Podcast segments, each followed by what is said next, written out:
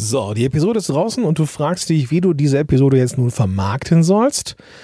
Naja, eine Möglichkeit wäre Micro-Content, wenn du es dir einfach machen möchtest und gleichzeitig richtig, richtig gut. Und wie das genau funktioniert, darüber sprechen wir in dieser Episode. Und wenn du einen eigenen Podcast haben möchtest oder deinen bestehenden Podcast noch besser machen willst, dann habe ich am Ende dieser Folge noch einen kleinen Tipp für dich. Podcast Loves Business. Gewinne die richtigen Kunden mit deinem eigenen Podcast. Los geht's.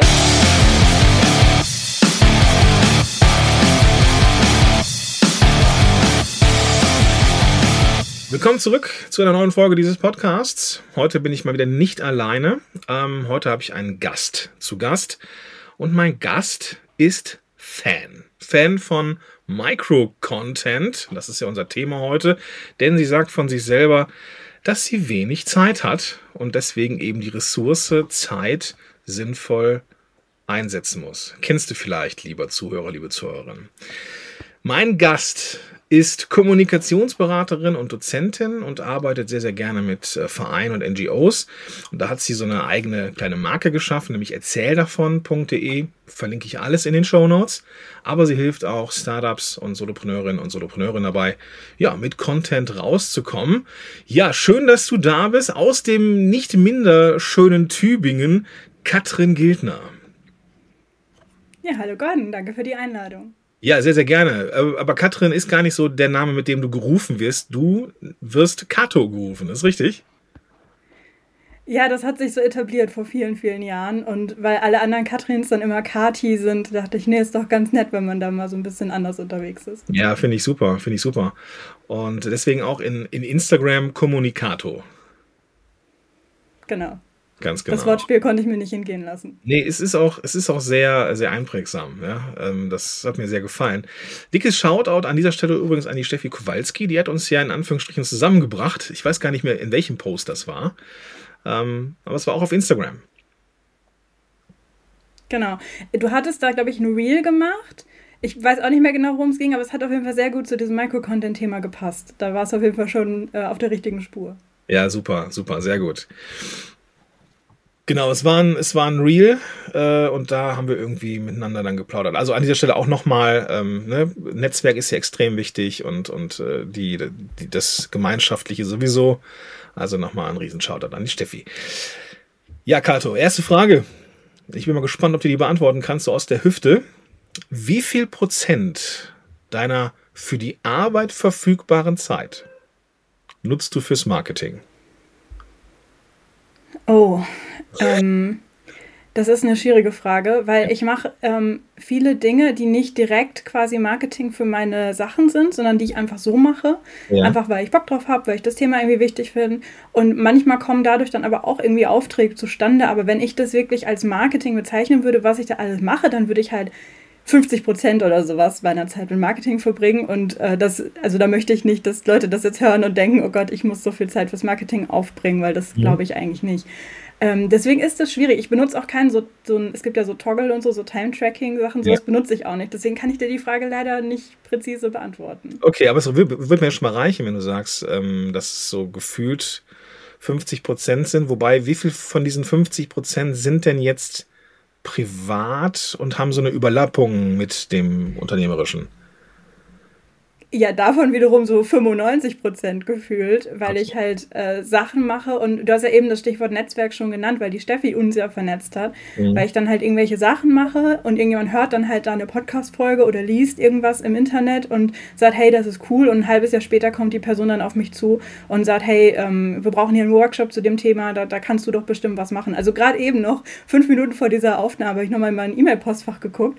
Und da kam eine E-Mail rein von einer Person, mit der ich vor ungefähr fünf Jahren was zu tun hatte, durch ein ganz altes Passion Project von mir, was ich gar nicht mehr mache, aber die Person meinte, hey, ich bin jetzt beim anderen Auftraggeber und wir brauchen gerade was zum Thema XY, da habe ich an dich gedacht, äh, du machst ja so coole Sachen. Also äh, ja, deswegen ist es halt nicht so direktes Marketing im Sinne von, äh, ich poste jetzt was und dann kommen Kunden rein, sondern ich mache irgendwelche Sachen, auf die ich Lust habe. Und dann kommen halt vielleicht ein paar Wochen, ein paar Monate, ein paar Jahre später Leute dadurch auf mich zu. Also es ist tatsächlich auch, glaube ich, dann eher Branding als Marketing, wenn man es streng sieht. Okay, welche, welche Kanäle sind denn deine, deine liebsten Kanäle? Instagram wissen wir jetzt wir beide, aber was noch? Ja, zu Instagram haben wir irgendwie alle so eine Hass-Liebes-Beziehung irgendwie, oder? So ein bisschen so Stockholm-Syndrom, dass wir da nicht mehr rauskommen. ähm, ja, äh, ich mag Podcasts total gerne, ähm, mhm. sowohl zum Produzieren als auch zum Konsumieren. Ich mag auch YouTube sehr gerne, da bin ich aber jetzt nicht selber sehr aktiv, sondern äh, da, da, das nutze ich einfach gerne, ähm, um mir anzugucken, was andere machen. Ich bin gerade so ein bisschen dabei, da auch Videos für zu produzieren, aber ich würde mich auf gar keinen Fall als YouTuberin äh, bezeichnen. Und ansonsten bin ich seit ein paar Wochen auch super aktiv auf LinkedIn und mhm. eigentlich habe ich bei LinkedIn auch so ein bisschen so ein schlechtes Gefühl, weil ich das Gefühl habe, da sind halt viele Leute, die ganz nur so selbstdarstellerische Sachen posten und irgendwelche komischen Copy-Paste-Stories, die man dann schon dreimal gesehen hat und so, also so schlechtes Storytelling. Okay. Ähm, also es ist jetzt nicht so, dass ich sage, da finde ich die inspirierendsten Leute, sondern da muss ich schon so ein bisschen also zwischendurch finde ich da auch Sachen, die ich spannend finde, aber es ist jetzt nicht so, dass ich sage, da konsumiere ich total gern. Aber aus der Produzentinnen-Sicht, die ja jetzt sehr spannend ist für uns als alte Marketinghasen, mhm. ist LinkedIn tatsächlich spannend, weil der Algorithmus da ja auch noch ein bisschen dankbarer ist als der bei Instagram. Das ist so, das ist so.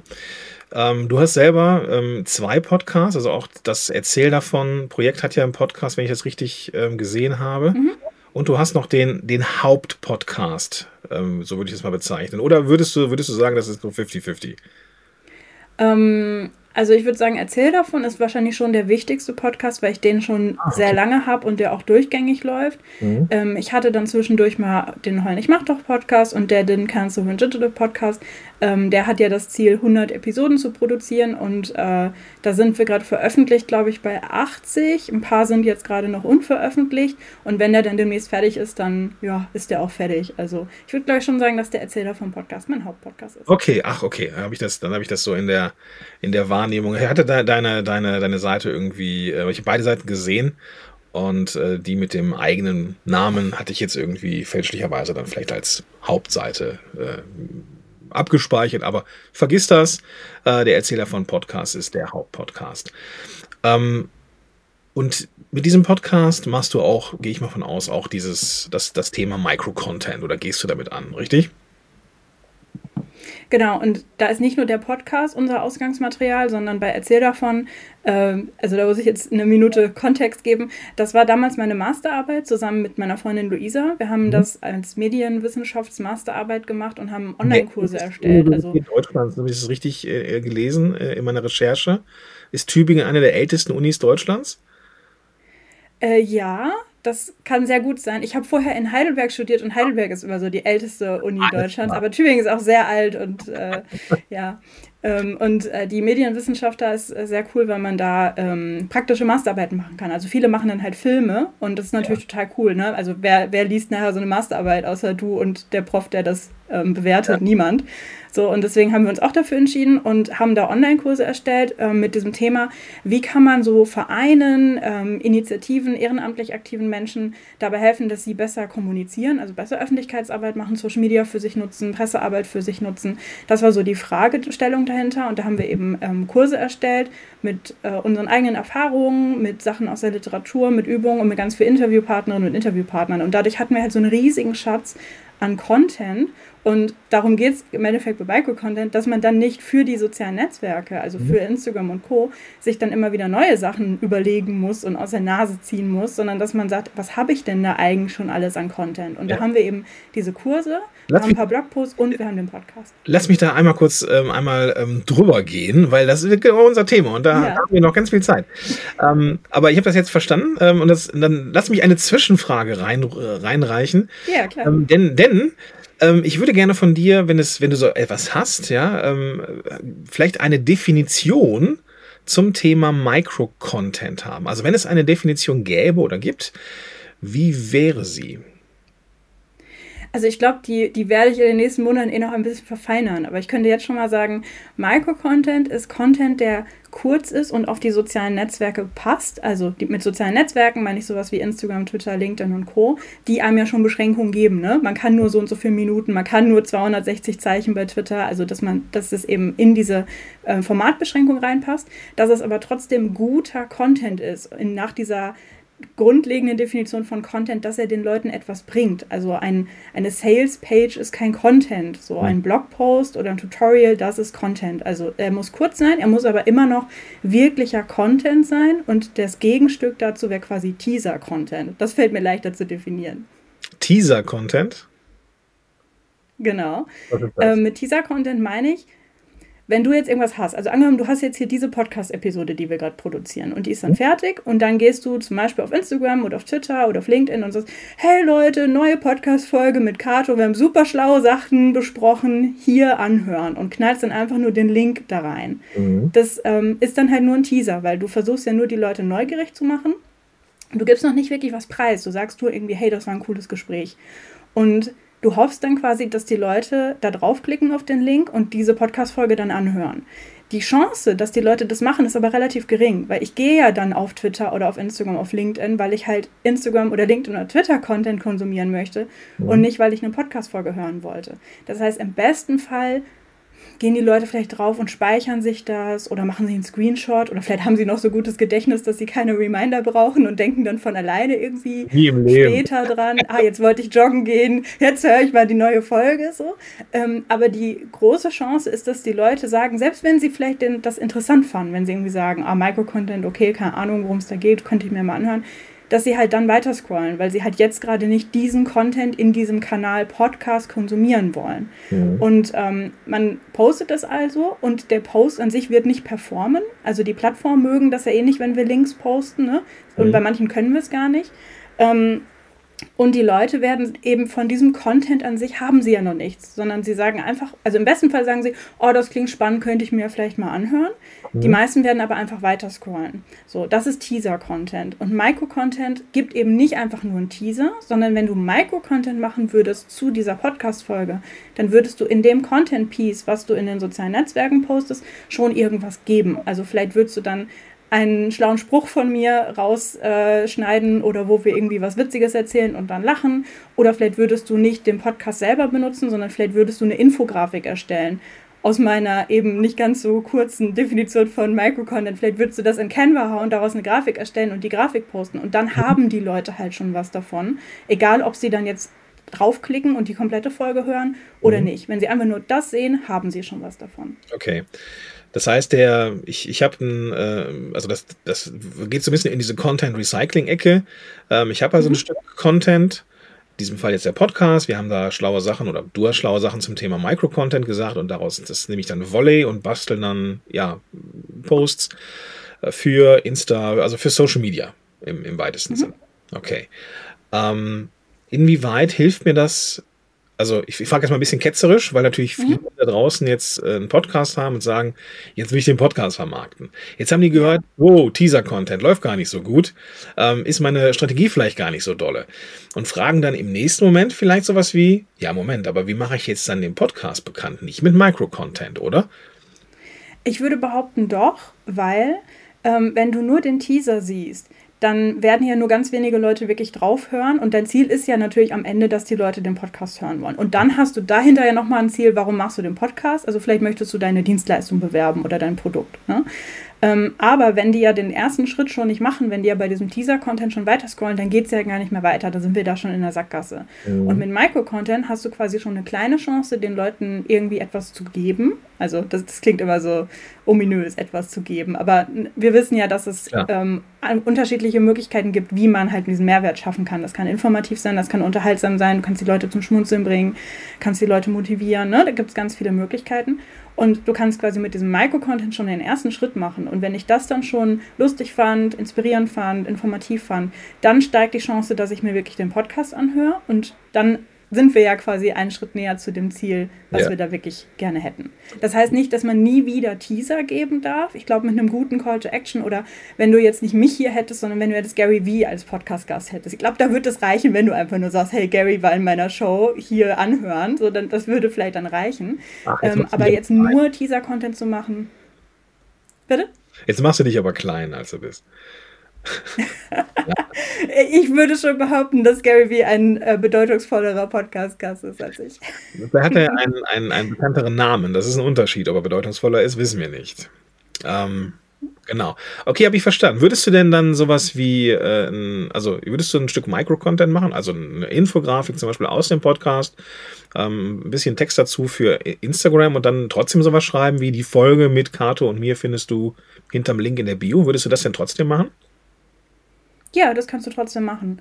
Ähm, es geht ja darum, dass die Leute wenn sie das jetzt sehen, also wenn, wenn ich jetzt auf Instagram scrolle und ich sehe da jetzt deinen Post, dass ich dann trotzdem schon direkt etwas konsumieren kann, nicht erst diesen nächsten Schritt machen muss. Aber wenn ich das dann konsumiert habe und das cool fand, dann ist es natürlich ein super Call to Action, wenn du dann sagst, wo du davon mehr finden kannst. Mhm. Oder im besten Fall erkenne ich es dann vielleicht auch schon. Also wenn du mit so wiederkehrenden Formaten arbeitest, dass ich dann schon sofort sehe, ah, immer wenn da das Icon drauf ist, dann ist das ein Ausschnitt aus deiner Podcast-Show. Oder ah, immer wenn der Hintergrund irgendwie zu sehen ist, dann weiß ich, dass stammt jetzt aus einem Podcast. Also dann kommt bei deinen Followerinnen und Followern hoffentlich ein Gewöhnungseffekt dann.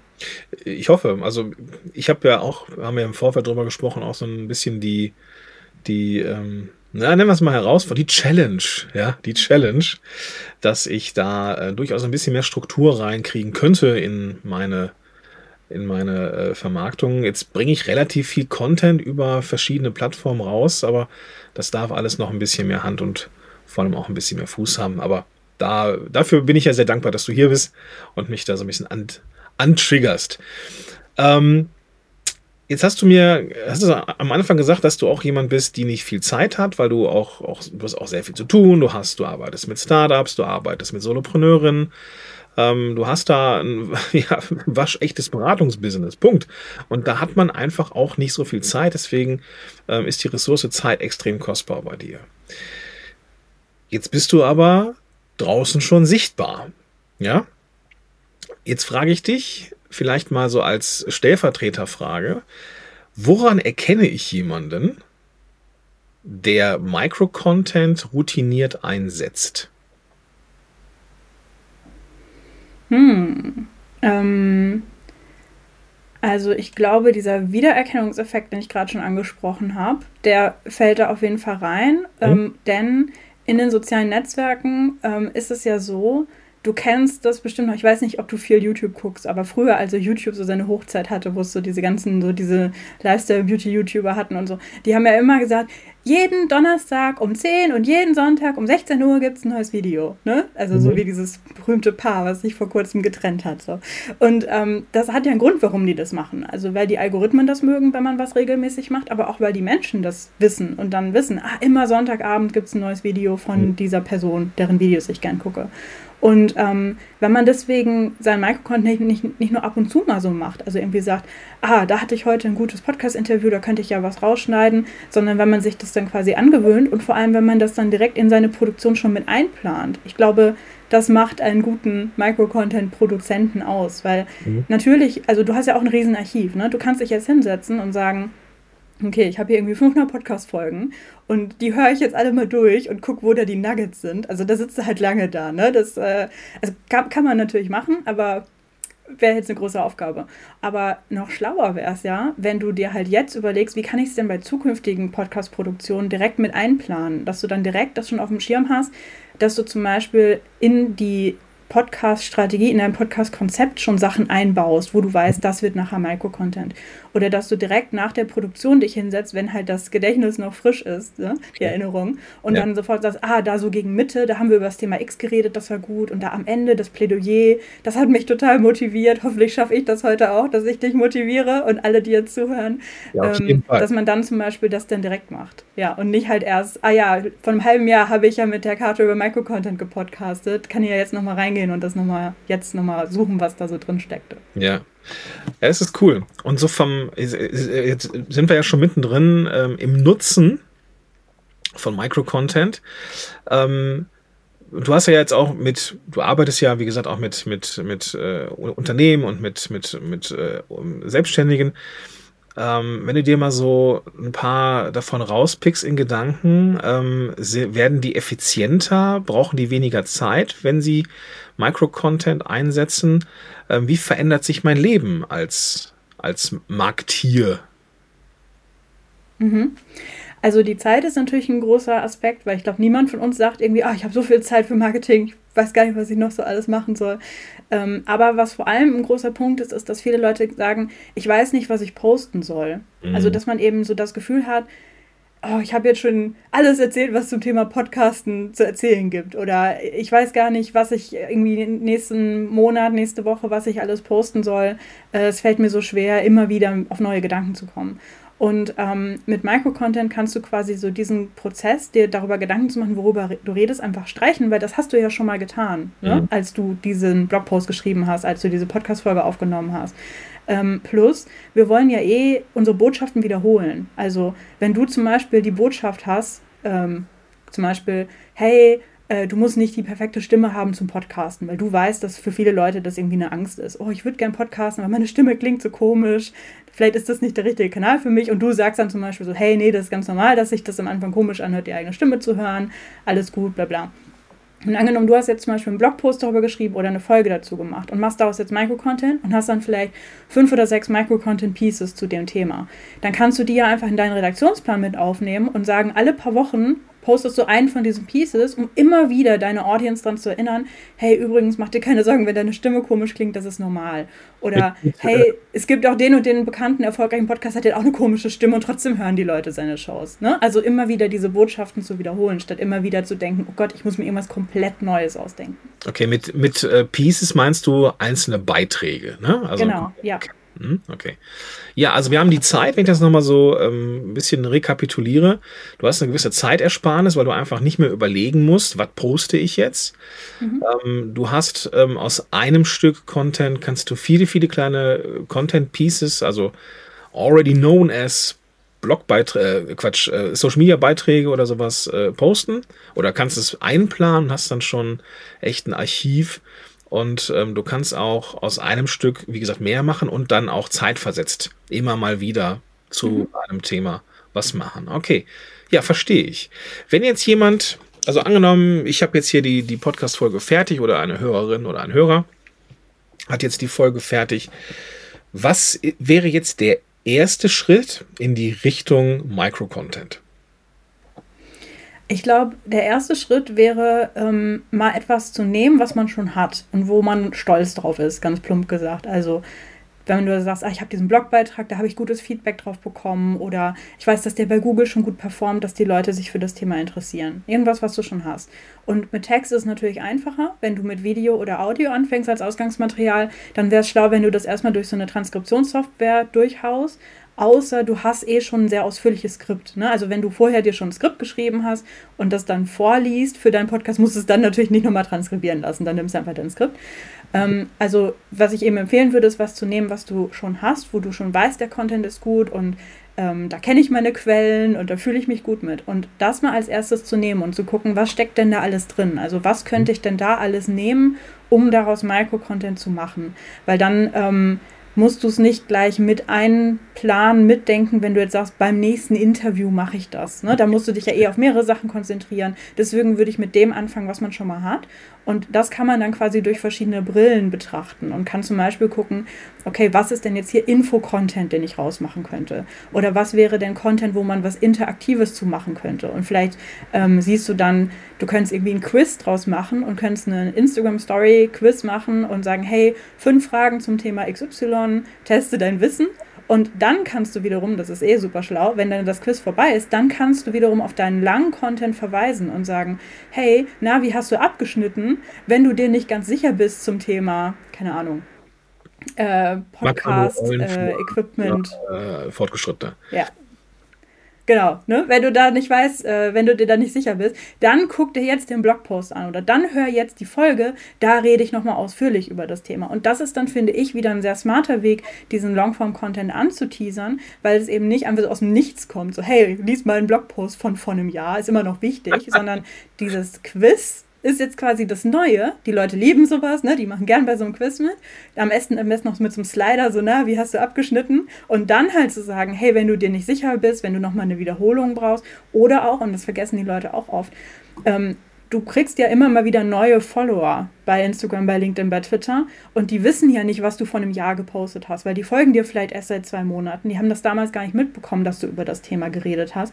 Und wenn du dann quasi das Thema mal wieder reinholst und dann sagst, hast jetzt gar keine Ahnung, wovon ich hier rede, so verstehst du nur Bahnhof, ja. hör dir mal hier die Folge an oder guck mal hier das Video oder lies mal hier den Blogpost, das ist mein Guide zum Thema.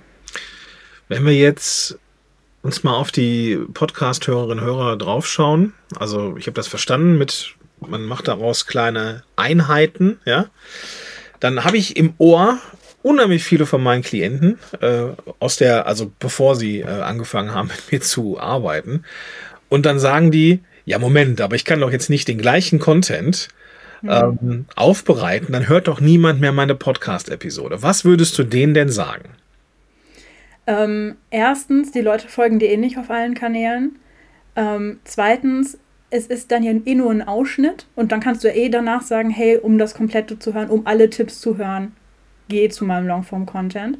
Ähm, und ich habe äh, so, ein, so ein Lieblingsbeispiel. Ah, da haben wir auch bei Instagram drüber geschrieben, das weiß ich noch. Ich habe so ein Lieblingsbeispiel. Und zwar, ähm, es gibt ja diese Zeitung oder dieses Magazin Weiß. Die haben mhm. eine deutschsprachige Seite, äh, Weiß Deutschland. Und die hatten früher eine Facebook-Seite, also die haben die Facebook-Seite immer noch, aber ich bin einfach nicht mehr bei Facebook. Aber die waren früher bei Facebook sehr aktiv und haben da ihre Artikel und also du weißt wahrscheinlich, worüber Weiß so schreibt, aber falls die Leute es nicht wissen, ja. also die reden halt häufig über so edgy Themen, irgendwelche Drogensachen und irgendwas mit Sex und irgendwelche, ja, so Sachen, wo halt, wo Spiegel Online vielleicht nicht drüber schreiben würde. Und die haben damals ihre Artikel bei Facebook super häufig einfach nochmal gepostet. Manchmal mit einem anderen Teaser-Text quasi, aber einfach immer der gleiche Artikel. So irgendwas mit, keine Ahnung. Also die haben auch witzige Formate, die haben halt irgendwie äh, fünf Fragen, die du, äh, dich schon, die du dich nicht trauen würdest, XY zu stellen oder so. Und dann halt irgendwie, keine Ahnung, fünf Fragen an einen Frauenarzt oder sowas. Ähm, die haben auf jeden Fall ihre Artikel immer, immer wieder gepostet. Und irgendwann war das so ein Running Gag, dass die Leute darunter kommentiert haben boah, wie oft wollt ihr das noch posten? Oder boah, jetzt, ich habe es jetzt schon zum zehnten Mal gesehen. Und ich will nicht sagen, dass ihr es so krass machen sollt wie Weiß, aber das zeigt halt, die Leute sind erst genervt, wenn du es zum achten Mal postest oder zum zehnten oder zum zwölften Mal. Die Leute sind nicht genervt, wenn sie einen Content von dir zum zweiten oder zum dritten Mal sehen. Weil vielleicht haben sie es damals eh gar nicht richtig gehört. Also keine Ahnung, vielleicht habe ich deinen Podcast gehört und stand beim Aldi an der Kasse. Ich höre sehr gerne beim Einkaufen den Podcast. Und genau in dem Moment, wo du da irgendwas Tolles erzählt hast, hat mich irgendjemand gefragt, äh, keine Ahnung, wo denn hier die Kräuterbutter ist. Und ich habe der Person irgendwie kurz geholfen oder war selber an der Kasse oder irgendwas. Ihr habt das nicht mitbekommen. Ähm, und dann, wenn du mir dann halt den gleichen Micro-Content ein paar Tage oder ein paar Wochen später woanders nochmal gibst, höre ich das vielleicht sogar zum ersten Mal. Oder denkst so, ey, wieso denke ich jetzt an Kräuterbutter? Also irgendwie kommt mir das bekannt vor. Ähm, aber die Leute werden nicht genervt sein, wenn du ihnen ein, zwei, dreimal gibst. Sie werden vielleicht sogar dankbar sein, weil sie sagen, ah, klasse, danke für den Reminder oder ähm, ah, habe ich schon wieder vergessen, hattest du ja neulich in deiner Podcast-Folge erzählt, coole Sache wenn man es so häufig macht wie weiß, dann sind die Leute genervt. Aber das werden sie einem dann auch sagen. Okay, sehr gut. Ja, extrem spannende Sache. Ähm, mich hast du auf jeden Fall angefixt damit. Ähm, wenn ich da jetzt, also ich, ich nehme jetzt ein paar Sachen mit. Zum einen, der Content ist schon da, den müssen wir nicht für die ganzen Social Media Kanäle nochmal neu erstellen. Den haben wir schon durch Longform-Content wie Blog, wie YouTube, wie Podcast. Da sitzen wir also auf einem Schatz an Content-Ideen und den dürfen wir heben und entsprechend dann ja in kleinen Content-Stücken verarbeiten, passend zur jeweiligen Plattform. Heißt also, ähm, ja, also in, in, in, äh, in Instagram ein kleines Bildchen machen, was dazu erzählen, jetzt nicht nur irgendwie Larifari, sondern schon ein Stück weit Content geben. Ne? Also, dass, dass die Menschen mhm. dann das Gefühl haben, hey, das hat mich jetzt in irgendeiner Form entweder unterhalten oder weitergebracht oder ähm, emotional angefasst oder was auch immer da das, ähm, da das Ziel ist. Und wenn wir das gemacht haben, dann dürfen wir am Ende auch natürlich gerne nochmal darauf hinweisen, hey, wenn du den Rest hören möchtest oder lesen oder anschauen möchtest, findest du das da und da oder in der, hinter der Bio oder keine Ahnung was. Das Ganze mhm. spart extrem viel Zeit, weil ich mir einfach keine Gedanken mehr machen muss um die ähm, Vorbereitung, beziehungsweise um die, die grundlegende äh, Vorbereitung, weil eben schon alles da ist. So, und wenn man diese Zeit spart, kann man dann auf in anderen äh, Bereichen diese Zeit einfach sinnvoller nutzen und da vielleicht einfach Zeit ja, mit der Familie oder mit Kunden oder keine Ahnung was bringen. Das ist so das, was bei mir angekommen ist. Mich hast du extrem motiviert, muss ich sagen. Darf ich sagen. Ähm, deswegen an dieser Stelle schon mal, schon mal, ein dickes, dickes Dankeschön äh, an dich. Ähm, und ich weiß ja, dass das ein Thema ist, deswegen bist du auch hier. Ähm, also du bist natürlich auch eine coole, eine coole Type, aber du bist auch wegen des Themas hier, ähm, weil ich genau weiß, dass das für meine Hörerinnen und Hörer sehr, sehr spannend ist. Jetzt hast du ein relativ neues Angebot zum Thema Micro-Content, und zwar das Micro-Content Playbook. Ich stehe auf den Namen Playbook, ich finde das super. Magst du da mal ähm, von berichten, für wen ist das? Und wie ist das Format? Und was kann ich am Ende erwarten, wenn ich da durch bin? Genau. Also ähm, ich arbeite mit diesem Micro-Content-Prinzip schon länger. Ähm, wie gesagt, du hast ja am Anfang schon erzählt, dass ich auch mit Vereinen und so arbeite, die halt auch das Problem haben, dass sie nicht viel Zeit haben. Und für die Solo-Selbstständigen, für die Startups gilt das Gleiche. Und ähm, ich habe halt schon länger damit gearbeitet, irgendwann gedacht, nee, das braucht jetzt nochmal einen eigenen Namen. Das kann ich jetzt nicht immer unter dieser Vereinsbrand quasi weiterführen. Deswegen habe ich es dann Micro-Content Playbook genannt.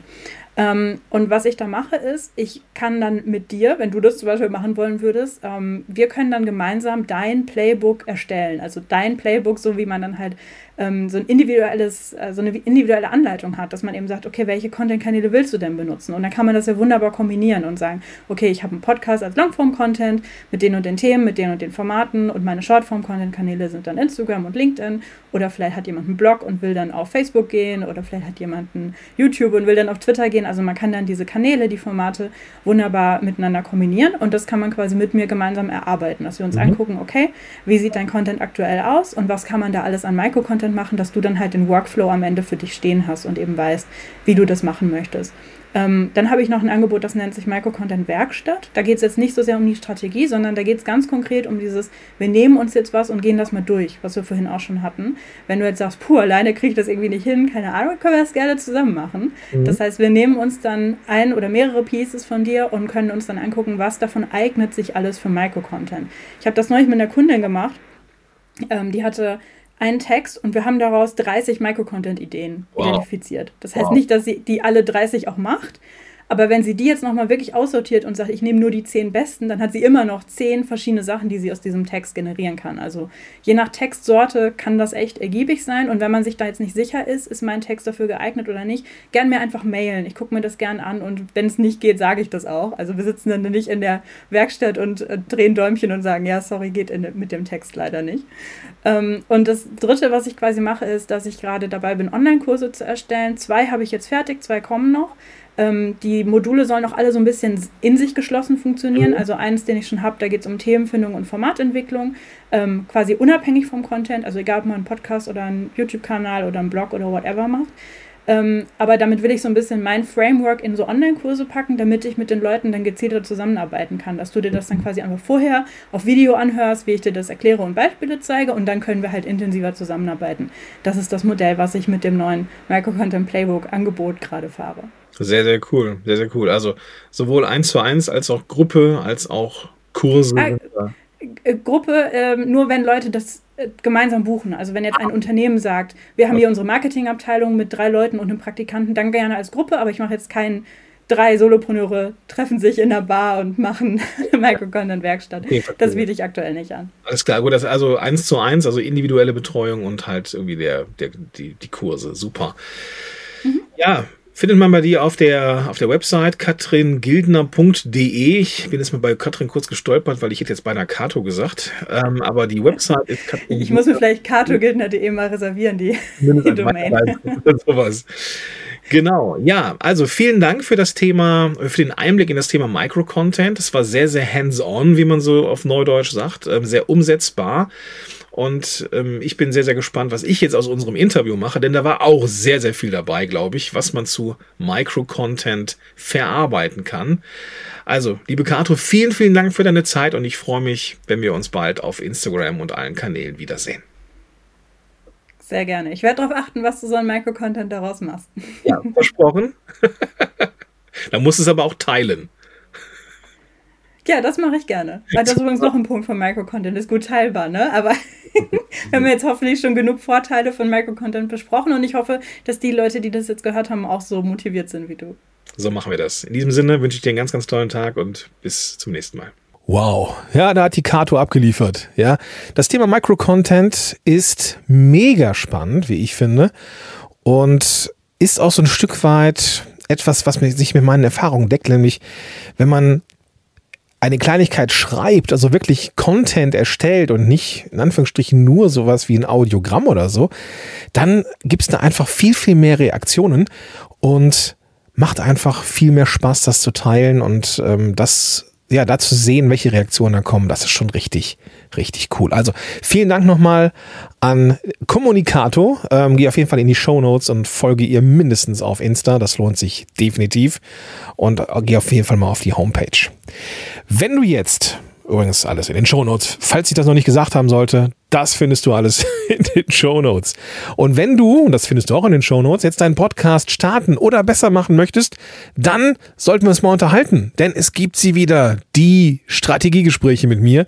Und da finden wir raus, ob sich für dich ein Podcast lohnt, was der nächste Schritt für deinen bestehenden Podcast sein könnte und ja, mit welchen nächsten Schritten du, du an den Podcast rangehen solltest und ob und wie ich dich dabei unterstützen kann, genau diese Schritte viel, viel schneller und viel, viel entspannter zu erreichen.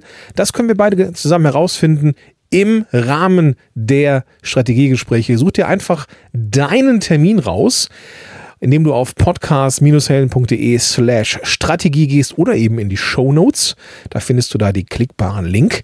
Und dann kannst du dir deinen Termin sichern und dann sehen wir uns alsbald in deinem Strategiegespräch mit mir. In diesem Sinne wünsche ich dir jetzt aber erstmal einen ganz, ganz tollen Tag. Viel Spaß mit, dieser, mit diesem Sommer, der jetzt aktuell gerade draußen ist. Ich freue mich, wenn wir uns in der nächsten Episode wieder hören. Oder vielleicht sehen wir uns ja schon alsbald in einem der Strategiegespräche. Bis dahin, dein Gordon Schönwälder.